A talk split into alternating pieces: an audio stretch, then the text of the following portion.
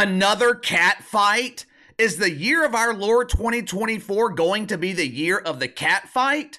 Last week, we witnessed the cat fight between Aaron Rodgers and Jim Kimmel. Well, at least there was one cat involved in that fight. Jim Kimmel came out on Monday with his claws fully loaded. Problem is, Jim he was in a fight with a dog. Later on in the week last week, we had the cat fight between Pat McAfee and some doofus named Norb Williamson at ESPN. And last night, we witnessed something we witnessed something truly depressing. I mean, all these years, we have been told that the white man is the biggest threat to the black community. well, last night, we witnessed an example of black on black crime. In this corner, weighing in at 210 pounds, he knocks opponents out with his forehead floater. His leisure time is spent taking long walks on the beach with a grown man that calls himself Shay Shay. He is the face of the worldwide leader and woke Stephen A. Smith. And in this corner, the man whose weight could not be determined because we did not have a forklift, the self proclaimed speaker of truth, the male version of Lizzo, Jason Whitlock. You know, Jason Whitlock is fascinating to me because I can't quite figure him out. For months, he had this weird obsession with Deion Sanders. It was like Jason Whitlock wanted Deion Sanders to fail, which he ultimately did, but what I didn't understand was why. I can understand wanting to see someone like Bomani Jones fail. I mean, that's what he does. The Bobo is in the business of failure. I can find the humor in the many embarrassing failures of someone like Jemele Hill. But over the course of what, four months? It seemed like every day Jason Whitlock was begging for Deion Sanders to fail. It kind of reminded me of Skip Bayless and his unhealthy obsession with LeBron James. It was just it was just weird.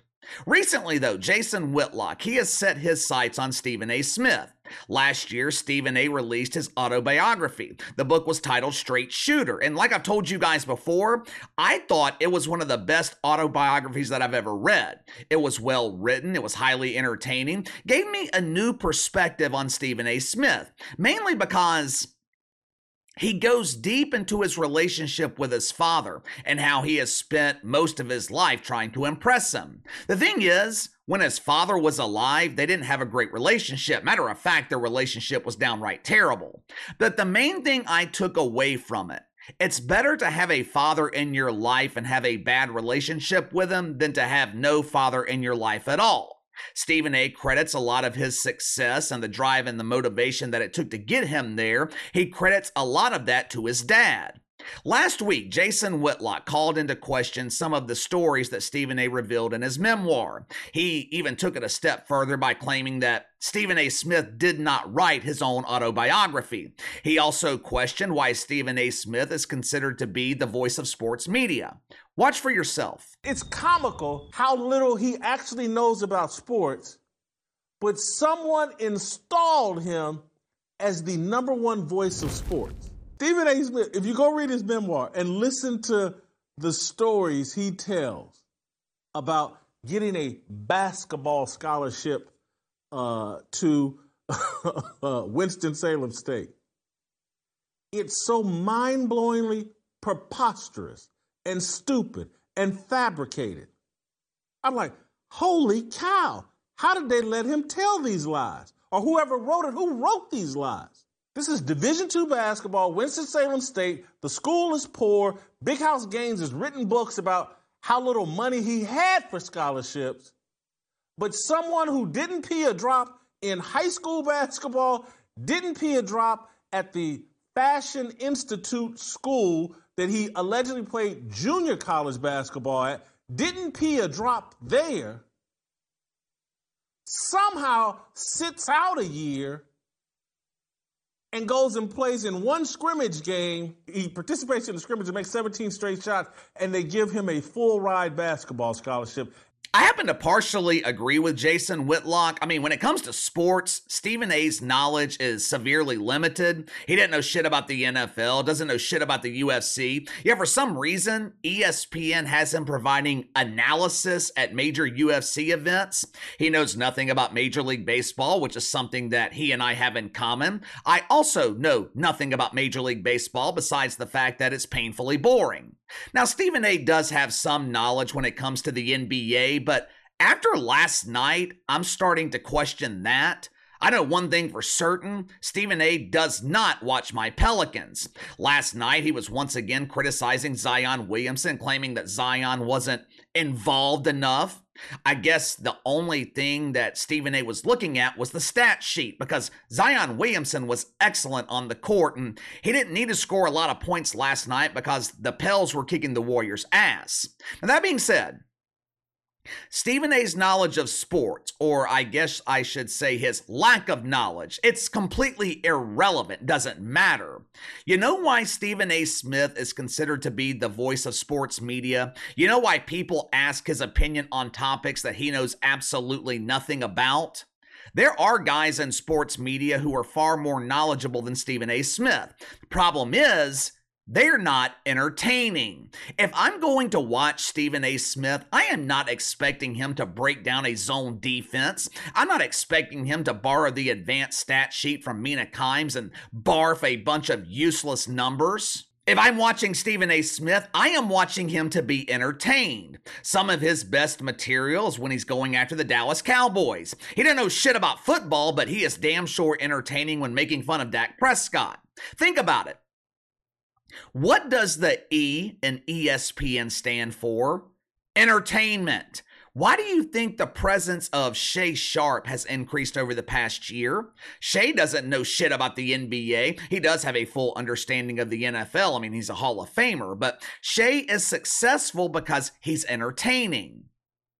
As we're going to my parents for dinner last night, I receive a notification on my phone. Stephen A had posted a video to Twitter. Well, Casey, don't you mean X?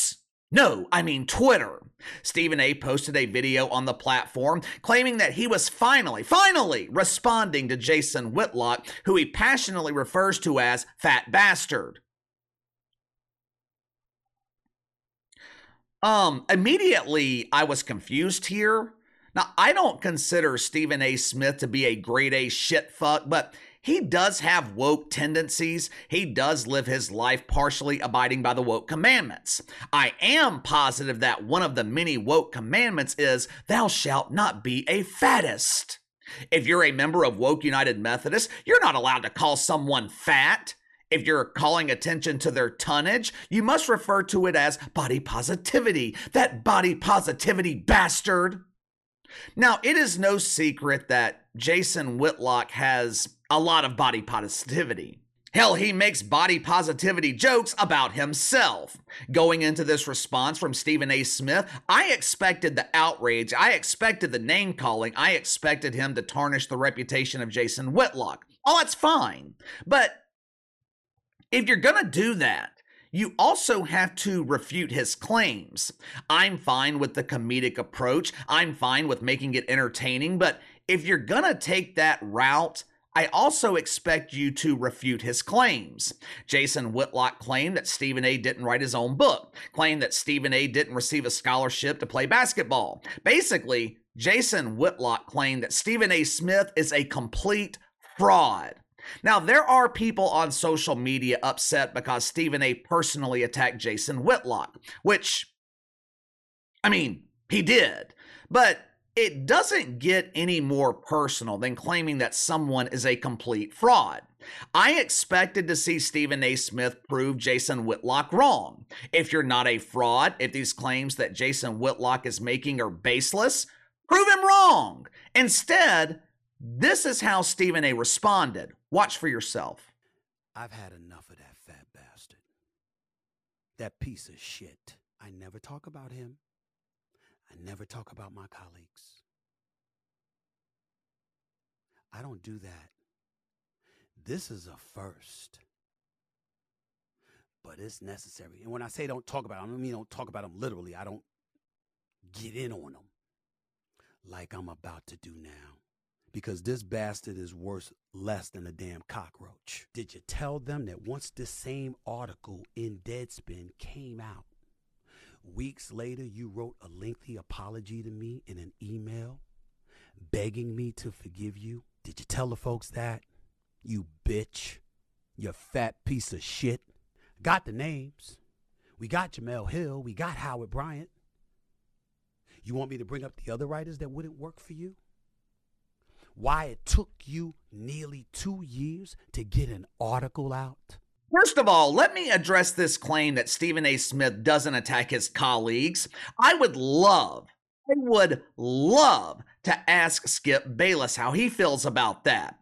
Remember back in September, both A and Shay were relentlessly attacking Skip Bayless, the same Skip Bayless that resurrected their media careers, the same Skip Bayless that gave them an opportunity when no one else in the media wanted to work with them.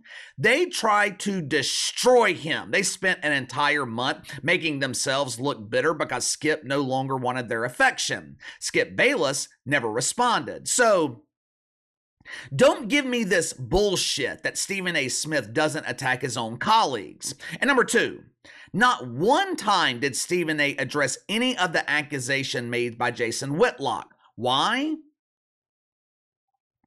Maybe, just maybe, Jason Whitlock is telling the truth. Here's the thing there are two people involved in this cat fight. Just to be clear, I don't have a cat in the fight. Makes no difference to me whether Stephen A. Smith wins or Jason Whitlock wins or both of them lose. I couldn't care less either way.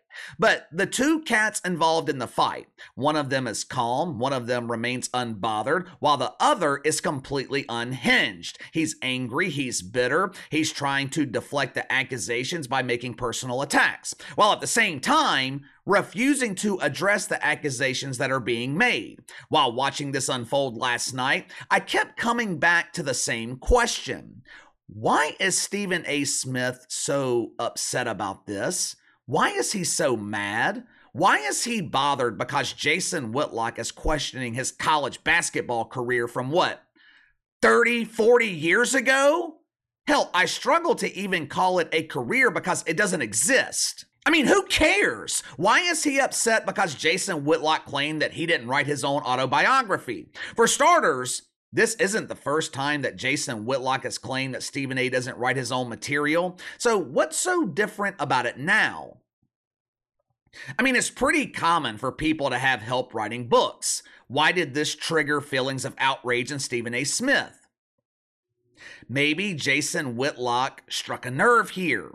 Maybe Jason Whitlock is telling the truth and Stephen A is feeling a little bit exposed.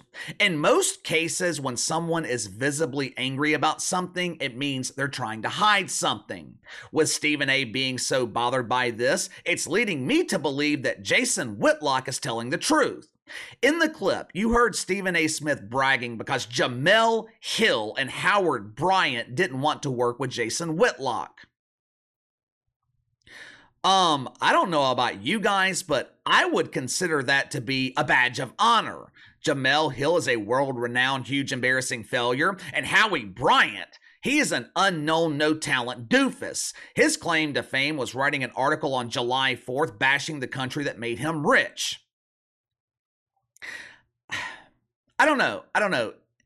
It's it's hard to know who to believe here, but I am more inclined to believe Jason Whitlock. Stephen A. Smith is a showman. He's an actor. Hell, he's got a role on General Hospital. He also has a role at ESPN where he plays the part of a sports media personality who knows absolutely nothing about sports. A role which, to his credit, he plays to perfection. One thing actors are really good at is acting, which could also be construed as not being truthful. There is a reason that Stephen A. Smith is upset.